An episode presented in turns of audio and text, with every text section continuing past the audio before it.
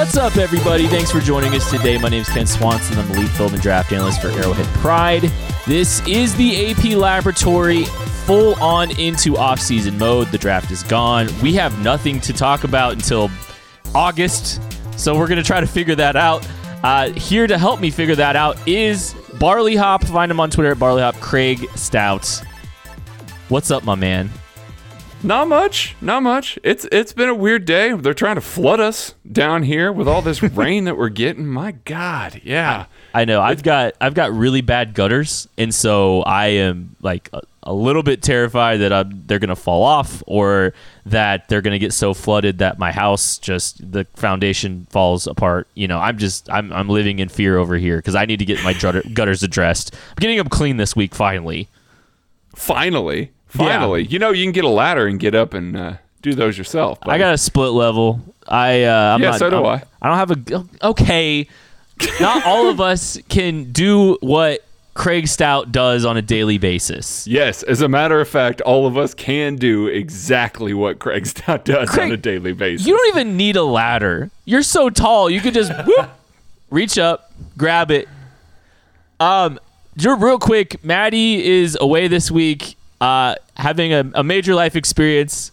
Uh, I'm not gonna say what it is, but it's awesome, and we're happy for Maddie. So, uh, he, he keeps his life private, so we'll let him tell you. But uh, he's away, so it's just me and Craig talking, and so you're gonna hear a lot of us this time. We're gonna have to try to fill all that empty space that that uh, that Maddie normally gives, or you know, kind of fills in for us, which is gonna be interesting. So I went I went out and picked up a protein shaker today just in case.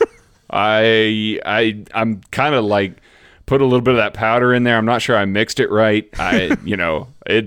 I'm on edge, guys. I'm on edge. So I, I'll try and fill the void. you might have you might have put too much protein in there. I mean, your eyes twitching.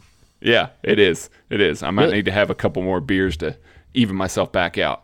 We You're find like a- balance. You're like a you're like a, a pale shade of white. Did you did you get a no, no, vanilla that's shake? normal. It- That's normal, man. That's That's true. normal. It's I don't know how I could distinguish. Um, so today I think what we want to do is kind of just talk about the 90 man roster and I've kind of been diving in. Craig's been diving a little bit too as well, just kind of looking at some stuff about this roster. And I'm kind of a nerd, and Craig's kind of a nerd too when it comes to the roster building stuff. Like, I think a lot of our longer conversations have been about these kind of things where we're planning out ahead. We're planning for a team that we have no control over, but we just like to kind of talk about these kind of things. So, um, I, I we definitely we definitely haven't had conversations till like 1.30 in the morning about roster building for years in advance. No, never. that has not. never happened. And I forgot about that because that whole night was a blur Oh, because God. I blinked and it was 1:30 and I'm like, okay, well, yeah. So like, I mean, like, I, there's just there's a lot of like little nerdy things about this this whole roster building thing. I think that just kind of attract us to it. So um, I was looking at the outlook of this roster. And I was thinking about Brett Veach, and you might have seen my tweets from Tuesday talking about kind of some of my perception of Brett Veach. That's kind of interesting because someone reached out and kind of was like, I know you don't like Veach, or maybe you're hard on Veach and like you're a big critic of Veach, but the funny thing is, and I, this is kind of what's weird, is I actually really like Brett Veach, which is such a You weird do. thing. I do. Like I'm probably a, I'm I'm more of a supporter than you realize. I just have these major sticking points like Breeland Speaks and Anthony Hitchens that make it hard for me and for that kind of opinion to kind of really express itself. I mean, so like I think for for Brett Veach, a lot of it's just been the optics with Brett Veach. His his first picks have been brutal. Or his For first sure. pick was brutal. Or, you know, there's questions about Mecole Hardman. I have questions about Mecole Hardman too, but Right. and right. so but you don't you you arguably of all of us are the biggest Brett Veach fan. Like you love Probably. what what he's done with the back half of the roster. You, Yeah. you just don't always love the impact decisions that he makes, particularly in the draft. Right. And I I like some of the picks he's made. Mm-hmm. But I I really didn't get 2018. 2019 was looking real nice. I'm very happy about 2019. But I was thinking about this driving home today, Craig. I think Brett Veach gets this perception, and maybe it's partly our fault, of being this overly aggressive maniac. and it's almost like just no care whatsoever, doesn't care about the future, isn't really, you know, building this roster. He's just, you know, pedal to the metal. I'm going to give away all of my money. I'm going to sign the guys I want and I'm going to overpay. But looking at this roster, looking at how he's built the bottom of this roster, players 30 to 53, he's killed it. Yeah. And he's built an exceptional amount of depth. And he's found quality players that don't just have the ability to stay this year, but have the ability to stay next year. And I think that's kind of what we're going to talk about today. It's almost like a Brett Veach appreciation day, almost. Talking Finally. about some of these little, my, little minute details to this roster that have gone a long way in making the outlook of this team, who's going to have to pay Patrick Mahomes here in, in, in 12 months a lot of money. Um, I, a Set- billion dollars. and I would give him two billion. I, if he wants the if he wants the title to my house, Does he want a 34% stake in the Chiefs? I give it to him. Give it to him. Give him fifty one. Well, yeah, I don't know that Clark's okay with 51. Well, actually, Are you sure? I'm, I'm not sure. I'm not sure. Clark, you Just for a couple years. Just for a couple years. Clark gets to take a, you know, majority shareholder again at that point. I hope Patrick Mahomes is our GM someday, and I don't care if he Elways this thing. I'm it, he. Thank you for the Super Bowls, plural, Patrick. Thank you for your time here in Kansas City. Um, but okay, so the roster building stuff. I, I think there's some really small moves that have added up with Brett Veach, and I think he deserves a lot of credit. He has really done a fantastic job of building this roster. The 90 man this year is as good as I've ever seen it in Kansas City. He has done a fantastic job, and I think it starts with the undrafted free agents, Craig. Whew. I, uh, they're so good this year. Everybody loves them. Like uh, you look around the league, anybody who wants to talk about the draft as a whole, maybe maybe they're a little iffy on the Chiefs draft, but if you bring up the UDFA haul, it's 100% favorable Yeah. towards the Chiefs. I, Gary Johnson, Mark Fields, Cody Thompson, Custis, uh, Harris, uh, they've got uh, James Williams, Tim They've got- Ward. uh, yeah, Tim Ward. Tim, I like Tim Ward a lot. Tim Ward is so super raw. James He Williams. is- yeah, he, uh, there's so many guys that have a major chance not only to make this team but be contributors going forward. And I know that sounds like Uh, like we're really pumping sunshine, but anybody who's listened to the No. podcast for very long knows that we're not those guys. Like, mm-hmm. uh, as a matter of fact, we we've been accused of it a little bit lately with some of our draft recap, our film reviews for some of these guys because we we love them so much. They're such good picks overall that that we're going to be in love with them. We're getting ready to get into the UDFA's. It's going to continue to be very positive, you guys. Yeah. Just fair warning. It's a really good group and you start and you build depth and you push players that are in your depth by building those UDFAs, offering that big guaranteed money, getting them in house and pushing these guys. That that's how you can build the bottom of your roster out. And I think it's just all incredibly strategic and well planned out. Guys like Darius Harris and Tim Ward, they might not see the field this year, but the Chiefs really wanted them, and they might put them on the IR for the entire season. Tim Ward may not play it down in Kansas City, but they really like this kid. They like his value, they like his raw ability, and they think they can develop him. He's a Spagnuolo. I think Veach called him a Spagnuolo defensive end. Darius oh, Harris he is. and Darius Harris, they think he can start in someday. they D- Brett Veach said, "I think Darius Harris could start someday. He might be injured, but they're going to stash him. They're they're doing these smart little moves. They went and aggressively addressed positions of need. They were very aggressive with the wide receiver position. Cody Thompson, Jamal Custis, Felton Davis. Felton Davis might wind up on the R- IR too. They've just done this fantastic job of building depth, finding value, finding players that have a shot to make this roster. And here's the thing, if they make the roster, that's and they're and they're talented enough, that is such a competitive advantage for this team moving forward. And that's what I'm getting really excited right now.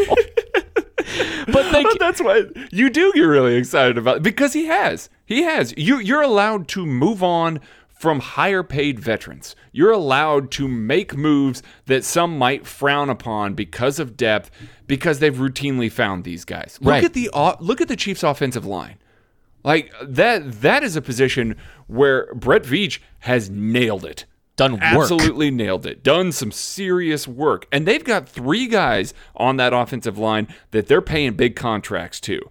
And yet they're filling these other two spots with guys that are undrafted free agents, late round picks. And then they're bringing in seventh round picks that are going to quote unquote compete to start with Austin Reiter.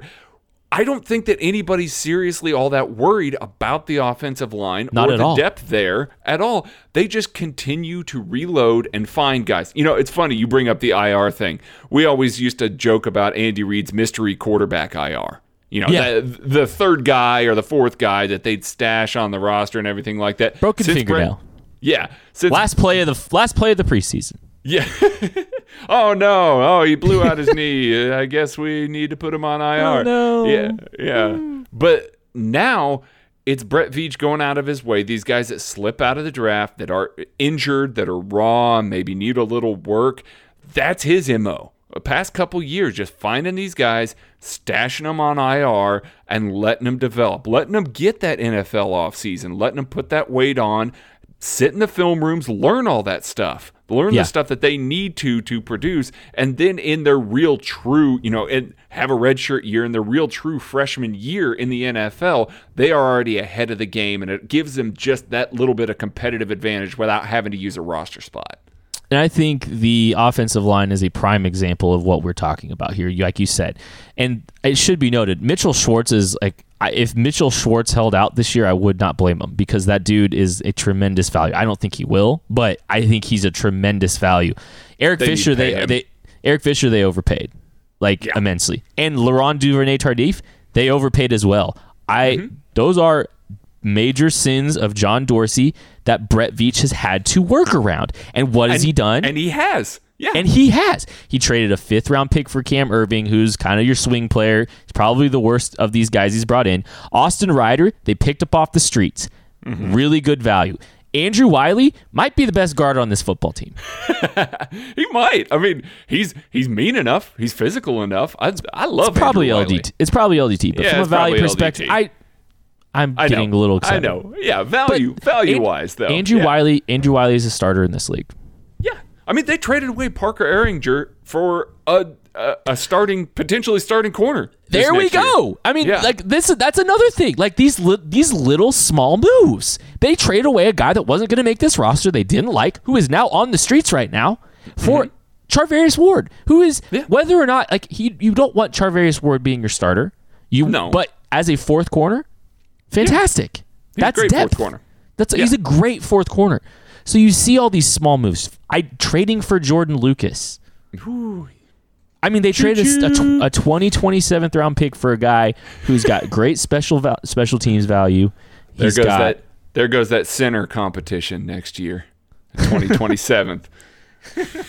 I know, like, I just I, I look at all this stuff and I look at these small moves and these slowly but surely just building onto this roster. Eric Murray for Emmanuel Ogbah. Oh man, what a slam dunk! I, uh, that's that's easily my favorite move of the entire offseason. Oh, it's so fun. It's just because like the Chiefs are desperate to get these long defensive linemen that you know that Steve Spagnuolo desires, and they just had to give away a guy that wasn't going to make the roster, who was getting Ogbah- paid, who was about to get paid two million dollars this year. they saved money. They saved money.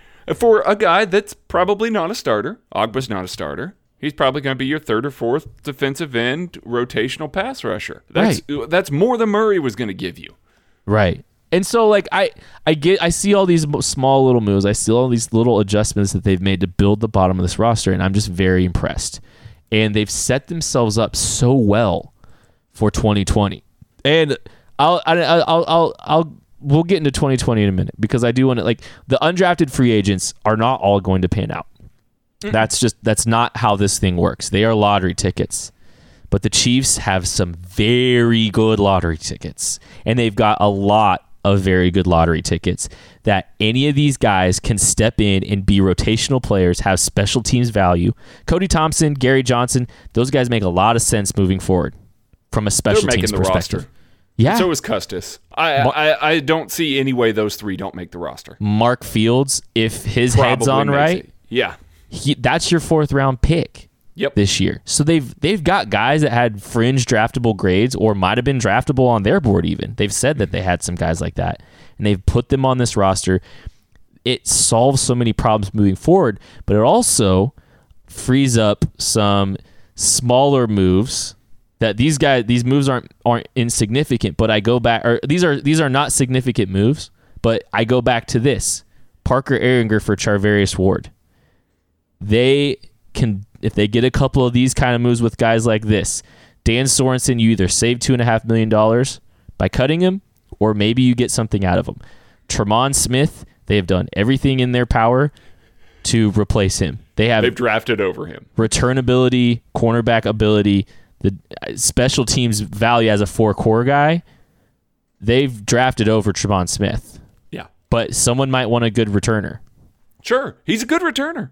Uh, you can get value for him. But they- Absolutely, you can get value for him. Yeah. Uh, Tanoh Kpassagnon, I don't think is making this roster, but some team might want to take a flyer on him. Reggie Ragland, you can save 1.1 million dollars. Maybe you cut him. Maybe you trade him. That's probably one of that's that to this point has probably been one of the bigger misses from a trade Sure. perspective for Brett Veach. Sure. And uh, if they were sticking with the 3 4, he'd make a lot more sense. But they're not. They're not. So, yeah. And I know you t- you talked about Cam Erving potentially as maybe that's a guy because of all this depth they've built. Maybe they could trade him away potentially. Sure. I, I'm not looking to necessarily move Cam Erving because I'm trying to save money or anything, because he doesn't. He saves a couple hundred thousand dollars. It's not it's not like you're saving money for Cam Erving, but Cam Irving is the type of player that I think the step down to Kahlil McKenzie, the step down to Nick Allegretti, you know, that that utility knife inside to be able to play that. Unless Cam Erving is the guy that they need to play swing tackle, I think that Cam Erving is replaceable on this roster if they get good value for him. Like if Minnesota calls and says, "Hey, we need more, you know, interior offensive linemen," uh, what do you, what are you guys looking for? You say, "Well, hey, you guys have a crap load of corners over What's there. Trey We could Wayne's up to? yeah, we we could do with uh, maybe a corner, and you know, maybe you still have to throw in a pick for somebody like that, but you can lessen the blow of that trade for a guy that the step down for you isn't as significant. It'd be beneficial for both teams in that sort of situation, and it's because these small moves have been put into place that you can make moves like that. Right. Trae Waynes actually doesn't make sense because I think he'd be like a nine million dollar contract, Yeah, and yeah, he's not I- good. but Yeah, I don't really want. To. I'm just that, thinking. but I'm looking at from like just from a depth perspective. They Mm-hmm. traded an offensive lineman for a corner last year. They do that again. right. They've How shown many an of us? ability to How many of us were really well versed in Charvarius Ward at this time last year? not at all. Right. So uh, And there I are watched guys. a lot of prospects last year. there are guys that maybe aren't bigger names, but guys that they value. Maybe Steve Spagnuolo values that they could they could maybe make a move for. Yeah, and like the last couple, the Parker Ehinger move and the Eric Murray move, these are five guys that we just listed that have about the same amount of value to this roster moving forward. Maybe Tremon Smith, you can make an argument, but boy, the writing does not seem positive for Tremon Smith's outlook, honestly. Right. But anyways, the all these moves, all these guys are not going to hit. We acknowledge that. We know that. Regardless, the numbers game on this thing looks fantastic for 2020. I was looking at this, and I'm not gonna. I, I don't know if I'm gonna list all of these guys off, but under club control, they have roughly 51 guys for next year, and all these guys are pretty solid names for the most part. Uh, whether it's a restricted free agent like Harrison Butker or Justin Hamilton, or an exclusive rights free agent like Andrew Wylie and Byron Pringle, Deon Yelder, Ryan Hunter, all these kind of guys, Darrel Williams potentially, however that plays out. Like these, if if some of these undrafted free agents hit and and some of these, you know, restricted free agents or exclusive rights free agents continue to to to play to a level where they they can be trusted to be on a 53 man roster, you've got such a large pool to pull from before you even have to really start looking too hard at the free agency class before you add an entire draft class. And I that's what's so exciting to me. I, I, I look at this group and I I mean they're they're solid players around the. And and they've their their offensive line for next year looks good and cheap. Mm-hmm. It does. It really does. And uh, you just that that's how you build rosters. I I had a thread a while back, and I'm I'm a little more.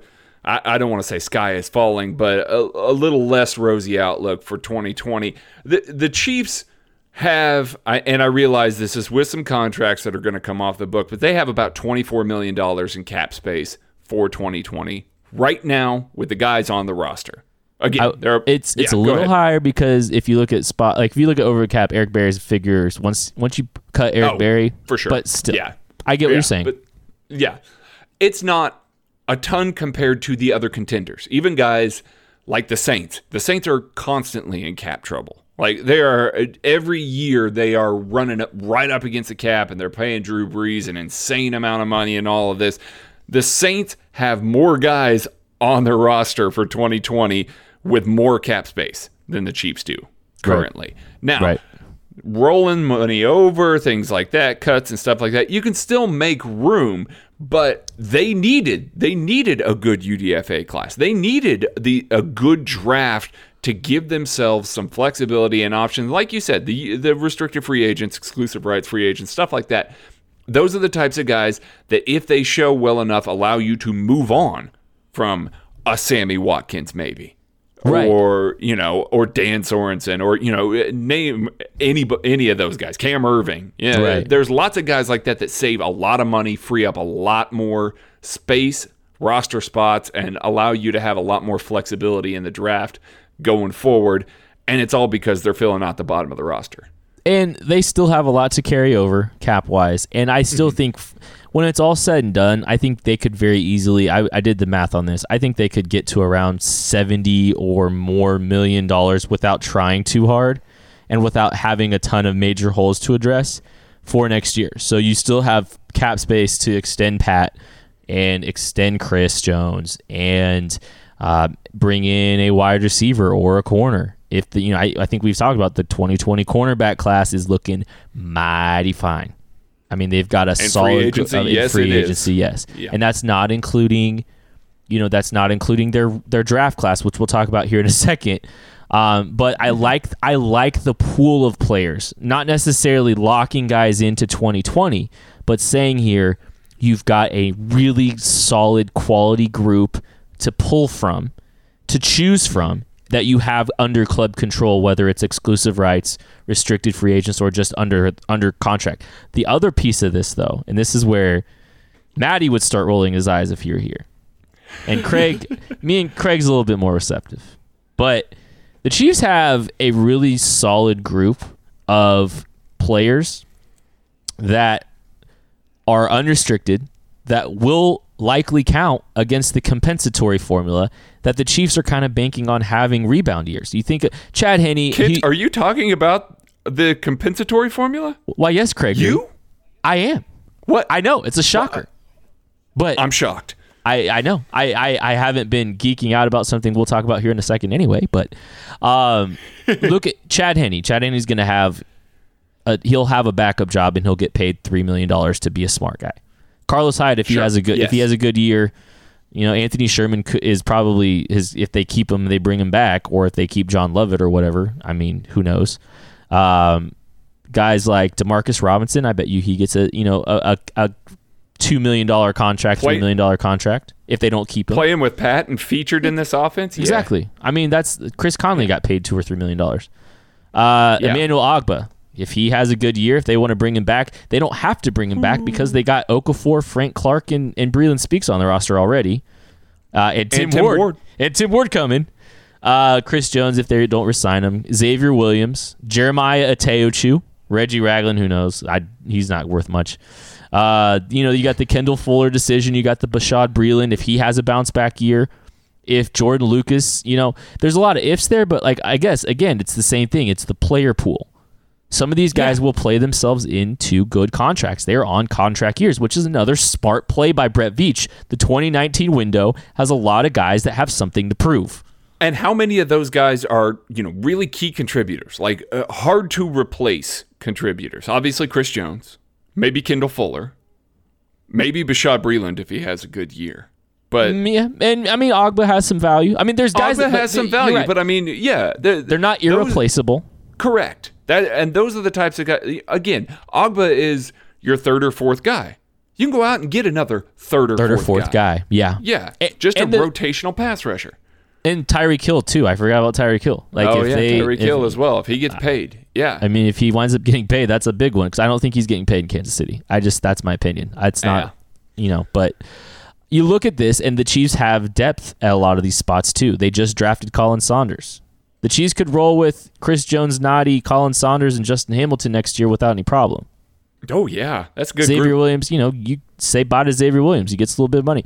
S- mm. Jeremiah Teochu could wind up being a nice little value here in a sub rush situation as as your rush Sam. I mean, Yeah. But you you look at this, there's reasons to be optimistic about this roster because a lot of guys are on contract years. Mm-hmm. And these are all guys that could be really quality additions to the compensatory formula where you're you're losing some depth, you're losing some quality, but you can find ways to replace them and you've been developing guys behind them. especially since you've done it so far in UDFA.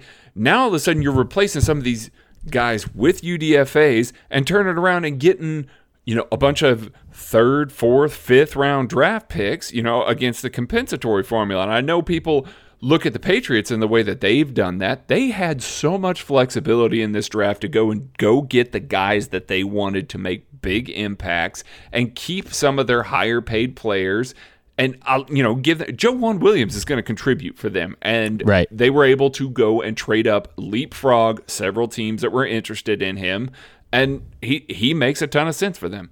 And it's it's just a brilliant cycle if you play it right because Mm-hmm. you're getting all these draft picks, you're hitting on draft picks. You've built a pipeline for UDFA's where UDFA's look at your roster and say, "I want to be here. I want to play with Patrick Mahomes."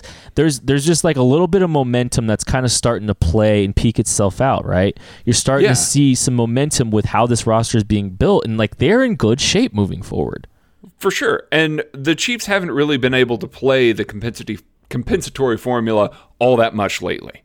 Uh, Yeah. A lot of the guys that they've had to walk away from that could potentially get bigger contracts, they've either signed to a bigger contract or they had to cut them a year early because the last year that was just putting them into a bind. I mean, Eric Berry, Justin Houston don't cut a, count against a compensatory formula. They had to walk away from them early. You know, there there's been guys like that. These old Dorsey contracts that haven't allowed Veach and Andy Reid and the Chiefs to kind of play out some of these guys' contracts and allow them to reap some of the benefits of other teams wanting your players. and how this roster is built for next year. Brett Veach could be ultra aggressive and he'll stum- still stumble into some sixth, seventh, fifth round, fi- five, six, seventh round compensatory selections without even trying because of the volume. You know, he could still go out and be aggressive, and maybe you don't get those top shelf ones. Like the Chiefs could have got a third round compensatory pick for Mitch Morse if they had played it right, but they didn't play it right, and that's okay. But the point is, they they have a chance to get some some compensatory picks. Uh, They ended up they ended up with uh, Tyrann Mathieu. I mean, that's that's Yeah, okay. It's fair. That's okay. It's fine. That's fine. That's Although fine. the the initial contract figures for Tyrann Mathieu were like nine million dollars, and they still could have got a third round if they'd played their cards right. yeah, because well, the- that- uh, the front of the initial figures were wrong. Yeah, I, I just wonder if Brett priced himself into that situation. But he looks like the Mad King. He does. He looks crazy with all these aggressive moves, but like, look at look at he's done work and he's hit on some of these lower level guys. And here's another one. The Chiefs are getting a fourth round draft pick next year, likely. A fourth round draft pick for Steven Nelson. Yeah, Chiefs fans, if I were to tell you when we went into the the end of this offseason, the Chiefs are going to be able to get a fourth round draft pick for Steven Nelson. Not you know, go, not going through any of the other things on the roster, who else was on the roster. Probably 80% of the Chiefs fans out there would be doing backflips. them and Khalen, Khalen Saunders just out there doing backflips because the Chiefs got a fourth round draft pick for Steven Nelson. I mean, that's that's awesome. It's awesome. And I'm geeked out. That's a top that's going to be a top 130, top 140 selection after all the compensatory picks are included. But you okay, so the Chiefs all obviously we've got this you know, you've got this really quality pool you think they're going to be able to pull from next year. Uh, as it as it looks right now. Some of these guys obviously will tail off and will not be good and not be worth it, but that's okay. I like the pool that they have. And then you include the 2020 draft still. We haven't even talked about the 2020 draft. They have some, you know, they have all their selections. But there's one thing I want to talk about, Craig. Starting a movement tonight. Actually started it earlier this week. Yeah, I was gonna say you started the movement already. We uh we on this Arrowhead Pride Laboratory show are going to be monitoring the San Francisco 49ers all season because the Chiefs can take the will get to keep the best of their second round selections until Brett Veach trades the other one away. uh they get to keep the lowest of their second round picks. I am rooting for an all out dumpster fire in San Francisco this year. And we will be keeping you up to date throughout the season on the San Francisco 49ers.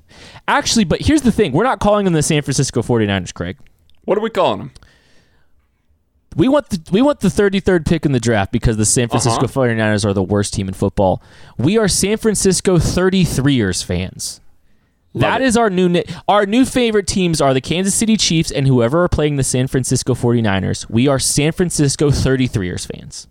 I absolutely love it. We It is a- we are rooting. And I love I like Jimmy G. I love Dee Ford. But guys, get hurt. Not not not serious hurt. What? Just just a little hurt. What? Just n- nagging injuries. Little- little- Just just so they're not playing to the best of their ability. Just just just some real some some soft tissue issues that just Soft linger. tissue. Just, just uh, nothing because I want Dee Ford to continue like like I want him to earn all of that contract he got paid in San Get Francisco that paper. I, I I love Dee Ford. Don't get me wrong. I just want his effectivity to be a little lower than it could be. You know, Nick Bosa has some injury history. He does have some injury history. Some soft tissue issue. Maybe Nick Bosa doesn't make it through the season either. Maybe this is the year Richard Sherman starts to fall off. Maybe. I- he he probably will. but here's here's the other thing. Like I don't even need to like wish ill necessarily. I think that place might be a dumpster fire already. It sounds oh. like there's some reports out there that John Lynch and Kyle Shanahan are having some some conflicts. Your GM and your head coach are not aligned, Mm. Craig. That's not good. That's not good. That's not that's What- not a good omen for your season. You didn't What was pay- when was the last GM and head coach whose visions didn't align in San Francisco? What happened there? Oh, it turned into a giant dumpster fire. Oh, that's right. That's right. And the head coach left. I think so. And I, I, I'm not sure that, that drafting Jalen Hurd at 67 necessarily is one of those moves that makes a ton of sense. Because your G, because your head coach is desiring that type of player instead of you know a well developed or better talent. So Yeah. I mean Yeah. I don't know. It just sounds like some turmoil. Paying Kwon Alexander coming off an injury, 17 million dollars a year. Come on. What that I don't know. that- listen. That the Chiefs want to be picking back to back. First go. and second round. Amen. 32, 33. Let's go. 33ers fans, we will be keeping you up to date on what is happening with the San Francisco 49ers every single 33ers. week. 33 years, sorry, during the season, during the preseason, any minor injuries that could really affect their abilities, any you know big games coming up. I'm rooting very hard for the Arizona Cardinals in the two games that they have.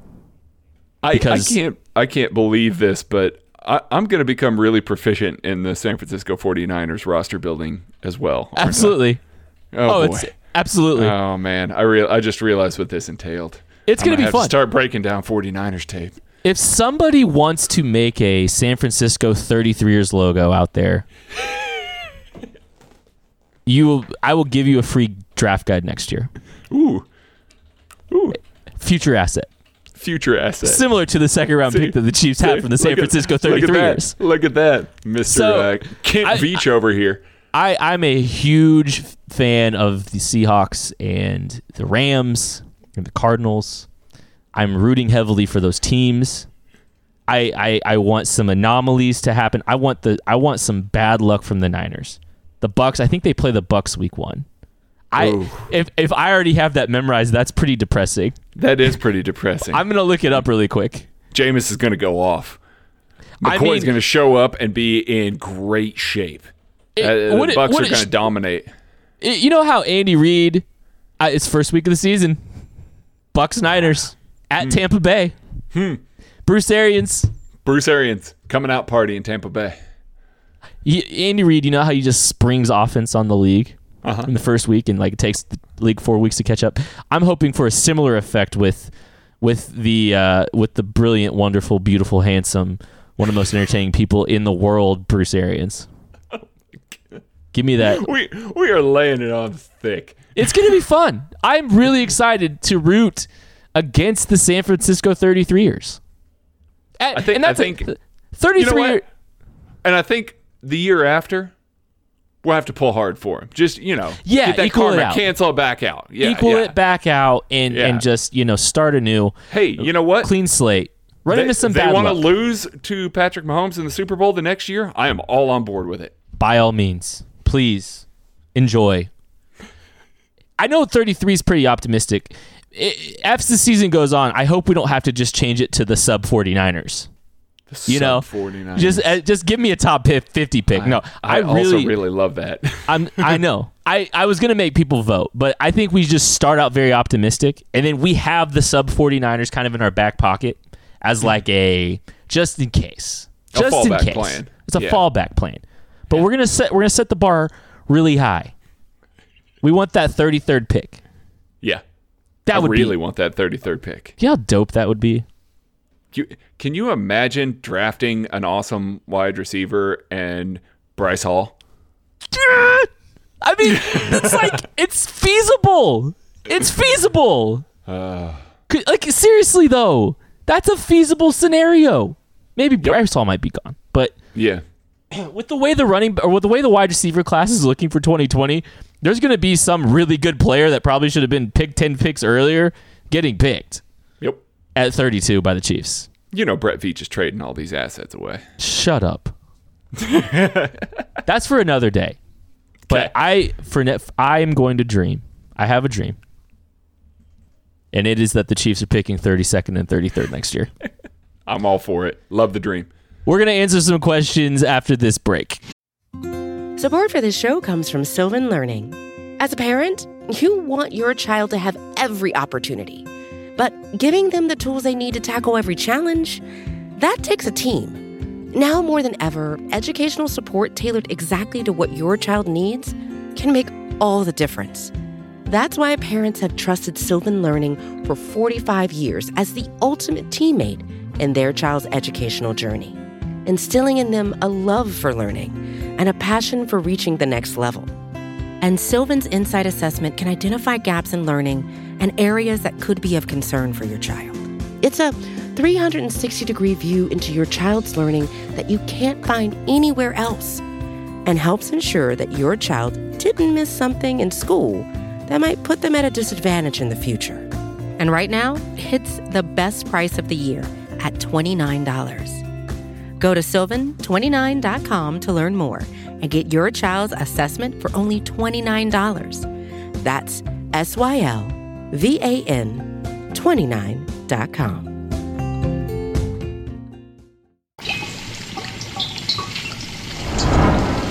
And it's time to close this thing out with some of your questions that you asked. Sorry we can't get to more of them. And I think some of these questions we wind up answering kind of in the first segment anyway. So I hope if, you know, if if we didn't get to this one or get to your questions that, you know, that we at least answered some of the line of thinking. Country Boy 567 our guy. Who's your shocker to not make the 53 man roster? Now, here's a shocker. It, it might actually be a shocker to some people because of what they did with them last year, but Kahlil McKenzie might not make this 53. There's a Yeah. he's going to have to earn it. Uh, they've got a lot of guys on that interior. I know I spoke earlier about maybe them trading away Cam Erving, but if Cam Erving's there, if they don't get a good enough offer, Kahlil McKenzie might be the worst interior offensive lineman that they have on the roster. Even though they carried him all year long, they may not want to redshirt him another year. I mean, and they drafted a lineman with more versatility than McKenzie has. Absolutely. Nick Allegretti can play center and guard. Kahlil McKenzie, they think, has the potential to be a great guard one day, but if if they aren't seeing enough growth and enough progress, then I mean, They also drafted him when they did not have Andrew Wylie on this roster. So Right. uh, Wylie may have changed the whole game for him. Yeah.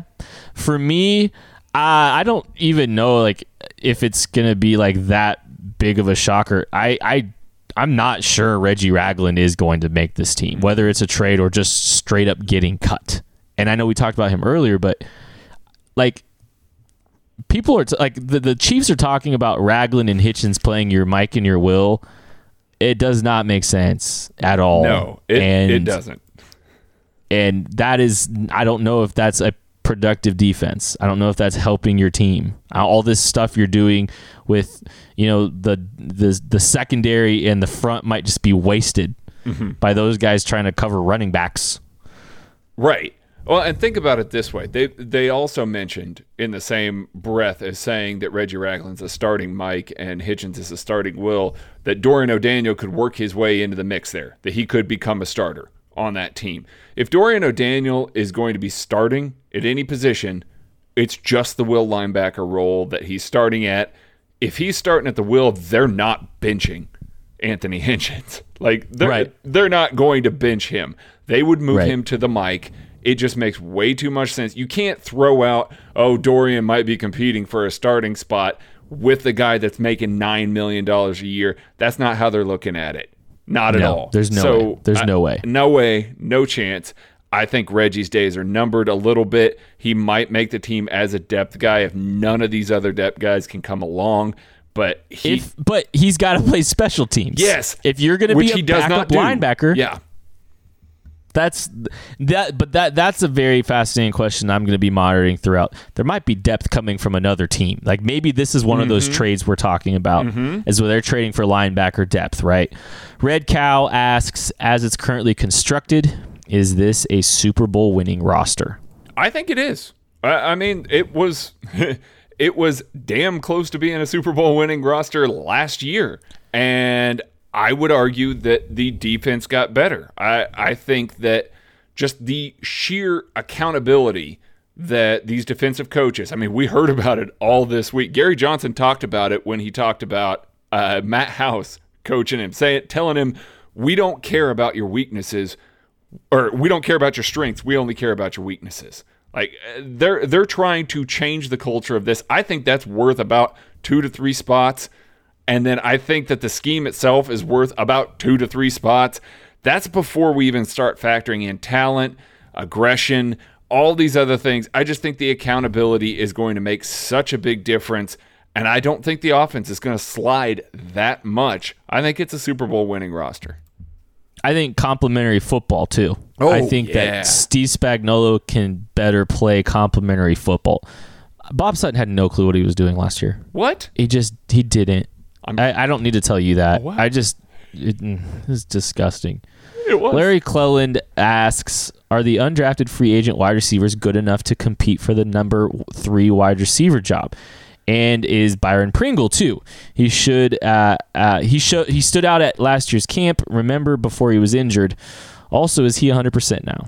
I, I don't know if he's 100% now. I, I don't know that we've heard a real update on Pringle yet. Have we, Kent? Do you know of anything? No, but I that that injury didn't seem like a 12 month injury. It didn't seem like a 12 day injury. But uh, Yeah, you know, yeah, they may have stashed him. What are you talking about? The last play of the of the of the preseason, Byron Pringle got hurt. Yeah, Yeah. okay. I think that there's a lot of those guys that can really push Demarcus Robinson. We've talked about Demarcus Robinson a lot on this podcast and how within structure he struggles. Like you're Yeah. you're never quite sure where he's going to be. He's just going to be somewhere and you can put the ball in his hands and some good things can happen, but it's not always where Andy Reid wants his guys to be. So uh, they might trust a guy like Pringle, Cody Thompson, Custis. There, there are several guys that could definitely factor in as a wide receiver three for however long Tyreek Hill is out, if he's out for the season, if he's out for a couple games. I think that they can push for that with Mecole Hardman being wide receiver two for that time period. And then if Tyreek Hill is back on this roster, I think uh, Hardman's a pretty safe number three option. I will say I think one of Pringle, Custis, Cody Thompson, one of those guys is going to have a surprising year. I believe one of those guys you will look next year at 2020 and say, okay, mm-hmm. They got that, that. That's a guy that you, when you're listing off players, man, I'm excited about this offense. You got Byron Pringle back in. One of those guys, I think it might Thompson, Byron Pringle, one of those guys. Yeah, it's going to have some value next year. I mean, he's got Patrick uh, Mahomes throwing him the ball. Exactly, exactly. And I, I think that's part of it with, with this roster building, with you know building through these undrafted free agent wide receivers. Patrick Mahomes is the quarterback. Mm-hmm. I mean, Patrick Mahomes is he, he's what changes everything. He's, he's why, pretty good. He's why he's why this roster has a chance to to make it to a Super Bowl next year. I mean, he's really that's that's the reason. Yep. It's Patrick Lavon Mahomes. One lost wizard asks Jamie Collins, yes or no? Short answer, no. Uh, I was a fan of bringing in Jamie Collins as a Sam linebacker when this team needed more edge rush. Uh, it was before Ogbah, uh, maybe even before Okafor. I can't remember exactly when, and definitely before Clark. I think that they needed a guy that could come off the edge a little bit and he'd be able to be on the field more than the 20% of the snaps that your Sam linebacker was going to be on the field. Now, to this point, yeah, he'd be an upgrade probably at that position. But again, 20% of the snaps, he's probably going to make 8 to $10 million this year. Even now, I, I no, it's a no. They they have better places they can spend that money.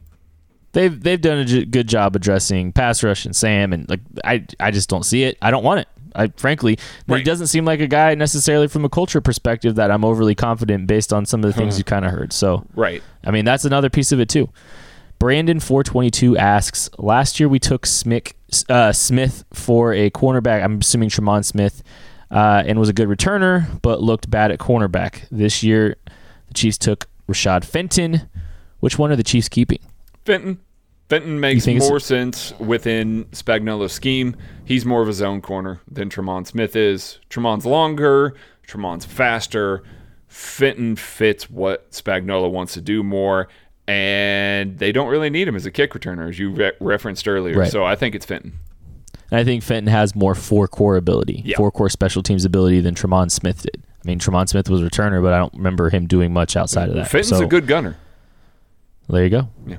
I mean, there's value in that. Mm-hmm. And Cody Thompson is a good special teamer too, and Gary Johnson's a good special teamer too. Like these are the reasons these undrafted free agents, like they sneakily built some depth mm-hmm. at special teams too. Uh, so I mean, that's something to keep an eye on. Scott Franklin asks, let's play a little bit of over and under. Okay, uh, start with this one. Patrick Mahomes over under 37 and a half touchdowns over barely. Like like I think maybe 39 or 40. Just just That's, barely squeaks it out. Give me 40. Yeah, so I'm taking the over. Mecole Hardman over under six and a half receiving touchdowns. I'm gonna go under. I know that Tyreek Hill had six his rookie year. I don't think Mecole Hardman is Tyreek Hill in that same role, and I don't know that he'll get those same looks. So I'm going under. Yeah, I'm going under two. I I don't think that's a I, I if you said the I don't think that line's particularly strong. No no offense, Scott. Yeah. Well, uh, I, I, this is should, a fun game. This is a very fun game. That line is way off. And on top of um, that, I mean, yeah, talk about Mecole Hardman this week, Kit. Like, I mean, this is Andy Reid came out and said that his dagger route was brutal. Like, and he and he repeated it. He said, "I want to make it clear it was, I heard the audio. It was brutal. Listen, it was brutal. it was brutal. And he and he said it's because he's never run it before. It's not that he's a bad route runner because he's just a bad route runner. It's because he doesn't he hasn't run them. And I mean, There, Well, there is gonna be uh, okay, fair, fair. There is uh, gonna be some of that that there's some- him as a bad route runner, but he also just hasn't had the reps. We can agree that he hasn't had the reps. Of course not. He did say that he's he got better as the week went along, but he's he called it brutal. I mean, that's that's something. He's a de- he's a developmental speed receiver. yeah, I like his hands. Uh-huh. I saw a couple of those clips this week, you know, in the red zone. I thought it was really nice catching the football. He's got a To be fair, long wait, one, way to go. one, one of those was over Rashad Fenton, who is awful with his back to the ball, just absolutely awful. But brutal, brutal. Some would say brutal. yeah, it's brutal. But I mean, Mecole Hardman. I think it, I think if you set the over under at six and a half total touchdowns, maybe it might be Yeah, close. yeah, no, you know, it- a, it- a punt return or a kick return touchdown and a rushing yep, yep. touchdown. And, I can see that. You know, And that- two or three, four touchdowns. I mean, Uh, by the way, uh, receiving. that's good value. That's great round, value. That's that's Yeah. awesome value. Yeah, I, Yeah. I might take the over on that if if you're talking overall touchdowns. I think you know. I think we've talked about this a lot. Mecole's path to success is not as much as uh, much about his route running ability. It's about you know his speed and getting the ball in his hands and letting him try to create. It's not Tyreek. It's different than Tyreek, um, and it's not going to be as dynamic as Tyreek. But M- Mikol has value. It's just how much value can he provide as he develops. That's going to be the big question. Yep. Sammy we'll. Watkins. Oh, huh? Yeah, for sure. Sammy Watkins over under eight and a half starts. Wow, what a dunk on! What a dunk on Sam. I'm taking the over. Yeah, I'm taking the over on that one too. I, I I just think that they need him to be on the field. I think he'll tough it out a little more. Like they were trying to save him for the playoffs at the end of last he- year. I think there were some games that he could have gone in towards the end of He the played. year. He played over eight and a half games last year. He did, he did, but he got hurt, I and I think they just decided we are going to sit him for the rest of the year. Right. We have Tyreek. If Tyreek isn't part of the mix or anything like that, Sam Watkins is going to tough it out and be on the field. Frank Clark over under 12 and a half, uh, 12.49 quarterback sacks over under there. I love that. I love that line. Nice little kicker there. Yeah, I, I, like that. it. I Um, love it. I'm gonna go Best line. I'm gonna go under, but just barely. Like like I think it's 11 and a half or 12, which is which is going to be an awesome year for him because I think they're going to get pressure from a lot of places. It's not just going to come from him. Craig, I'm feeling feisty. Ooh, Give me 13. 13. Give me 13. Oh man, Let's go. Frank Clark gets 13. Boy, we're, we're gonna we're going to raise Brett Veach up on our shoulders and run around Arrowhead for that pick. That that's good. That's outrageous. It's a good deal. Uh, Kent Swanson over under 8.08 second three cone. In parentheses, gonna need video evidence. We've thought about this. This is something we have thought about doing is me going out and trying to run an eight second three cone. I'm pretty sure I could do it. I'm pretty sure you can't. What? I don't think Okay. you can. I don't think you can. We're-. I we're if Listen. uh, we're gonna have to go- okay. I'm I, listening. I, I've seen your change of direction ability uh, within your own living room. Have you? Yes. Not not at full speed. Just just within your own living room. I I'm gonna have you, if we catch my if we catch me on a good arthritis day where the inflammation is down, I'll be just fine, Gregory. You know, did you ever think that maybe Jaylon Ferguson was just having a bad No, arthritis no. day? Well, then he shouldn't be in the league because he's got arthritis. Arthritis, arthritis is mm, silent killer. I I'm I'm thinking about it though. I might go I might go out there and run that because that'd be kind of fun anyway. I think it should. Still doesn't pr- it I think still it doesn't would prove anything. hilarious, especially when you run a eight five eight three cone. dude come on this is this is getting this is getting slanderous now. You know. this is getting slanderous. May- maybe it's getting slanderous because I really want you to do it, and, and I'm trying to talk you into it. you're you're trying to egg me on. Man we're, i'm it's been it's been discussed before and it's being debated. Let's just say that scott. Let's just say that. And now we're doing it on air. Yeah. millsap 12 asks it's a long way off but looking ahead to 2020 free agency who is one realistic player you'd love the chiefs to sign Mine is cornerback Xavier Howard. I Ooh. he is going to get paid. He's going to get paid a lot of money.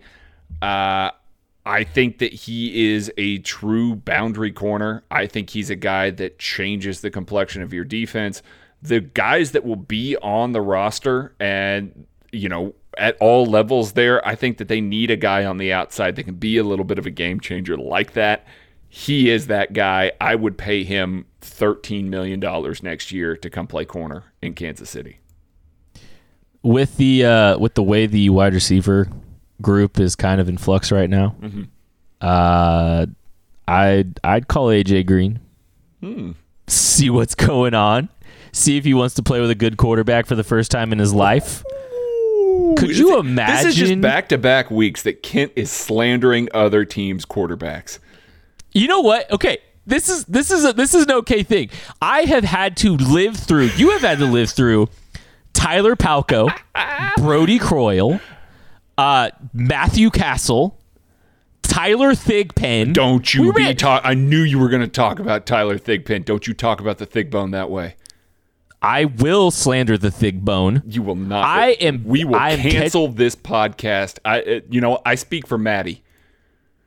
That's fine. That's fine. I got I got I'll find somewhere else to catch up on my quarterback pettiness.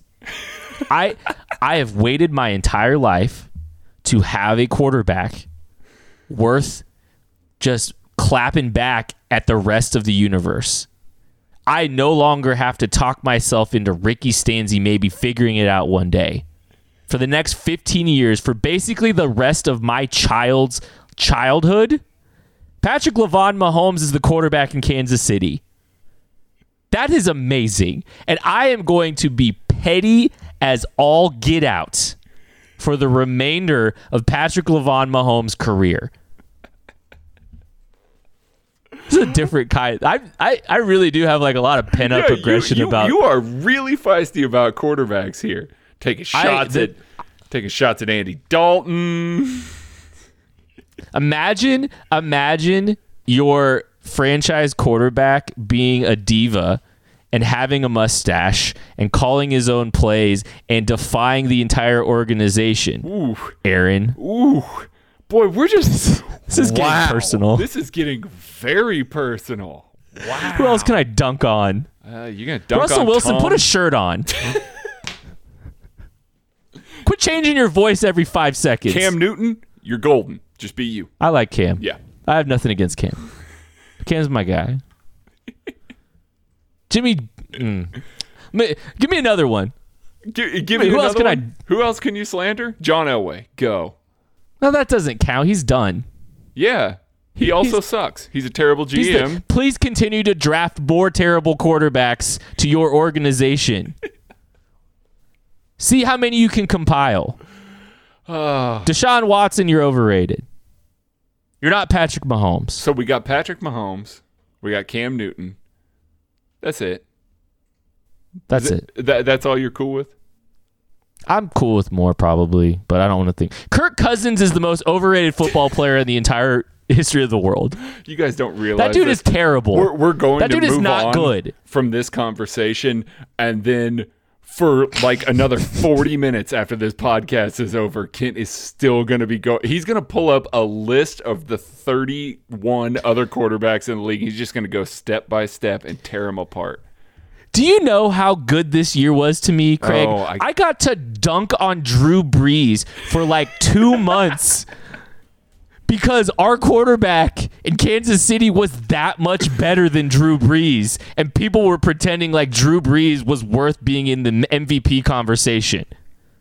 I mean, This is this feels good. Yeah. This feels real good. yeah. This feels too good. I, I can't. I need to stop. I yeah yeah. You're you're asking for some trouble here. Wait till they win a Super Bowl, Craig. Okay, let's fast forward to It- next year. Okay, who's got the swag now? Hey, I got that defensive swag right now because it's undetermined how they're going to be. I got I got Jeez. I got to live in this for a little while. Uh, I, I, I could probably come up with something to slander the rest of the league at quarterback. Oh, you definitely could. I, but it's I, I'm due. I've earned this.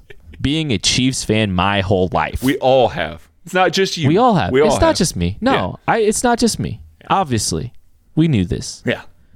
It's not just maybe it is just you and me listening to this, but I think there's Chiefs fans out there listening to this that are, you know, there's more than just you and me out there. Nah, everybody tuned in or tuned out when they heard, "Oh, Maddie's not going to be on this." Never mind. Yeah, that's probably true. that's probably true. Although because you're such a Renaissance man, you could probably do a really good Maddie Lane impression. No. Let's just be honest. No, I can't. I really can't. I'm not even going to attempt it. I'm I'm terrible at it. Time sidebar. The one episode that Maddie's not on is probably going to wind up being the longest episode we I have all year I know. because I, Go figure. we're just we're making up for lost time and like we don't have anyone to help keep on task. so we're not keeping ourselves on We have to keep Maddie on track, and so instead, now we just have this freedom. And We're going we're on- uh, taking all of it. Sorry, Maddie. It's whatever. It's gonna be an hour. All right, last question. Tuck Hag asks, which member of the 2018 draft class takes the biggest step forward this year? biggest step forward. I I just I think I think I think I think it's going to be Dorian O'Daniel. He just makes too much sense. I think he's actually going to get an opportunity to play in his preferred defense at the position that he should succeed at. He's good in coverage. He's going to be good as that will linebacker. I just think he's going to be featured a lot more. He's going to get a lot more opportunities than he did with Bob. And I, I, I think he can play a much bigger role within these coverages as a as a coverage linebacker in Spagnuolo's match schemes. It, it's Dorian for me. So I've spent a lot of time this episode talking about how excited and how positive I am about Brett Veach. and this question is really a stretch for me right you, now. You can't go out on a sour note, Kent. We've been so positive. You literally were just slandering other teams. You did a Because- full segment on how you want the 49ers to suck so that the Chiefs would have a better pick. yeah. I mean, I think it's Breeland Speaks, but it's because Nah. there's not much there's not Kill the a- podcast. it's not a, it's not hard to make a bigger a big step like Nnadi's awesome for what he is Armani Watts is probably the most overrated player on this roster By because Chiefs people fans. have By way too high fans. expectations yeah there's way too high expectations for Armani Watts I mean, He- they, they went out and spent a lot of money on a safety, and then they drafted another safety. a safety And then they them signed are- a restricted free agent to $2 million. he's the fourth best safety on he's actually probably the fifth best safety on this class right on this team right now but Dan Sorensen is more expensive Yeah. Uh, Tremon Smith, we talked about. Kahlil McKenzie, we've talked about. It's probably Breeland. I think Breeland's in the best position if he comes in shape Sure. to have a a quality season, or maybe he just kicks inside more. There's there's there's more paths to success opened up because of Steve Spagnuolo. Absolutely. And he'll get reps. He'll get reps. He'll He- get reps. He, he's going to, and he's going to get good coaching from Brendan Daly. Like, that And- cannot be overstated. And I think Brendan Daly. I think he'll respond well to Brendan Daly. I think so too. I think he's The that reasons- type. The, he's a Right. tough guy. He's he's a hard nosed tough guy. We know that about Breeland. Like that has Willing never been questioned. He's got a high Right. motor. He never quits. Yada yada. I think that Brendan Daly can get something out of that. So yeah, I agree. No, I think I think so. I, I this is this is if if if you can't get anything out of Breeland Speaks this year, then he's a complete bust. Yeah. But I think I do think they can get something out of him. There's positional versatility, flexibility, willingness to work, willingness to be coached, and he's going to get good coaching this year. Yep. Like that's a that's a path to success. That is going to do it for the longest episode of the year. Congrats, Maddie. We held it down. Uh, in your honor, we decided to go super long. So that's that's our reasoning. We will be back next week.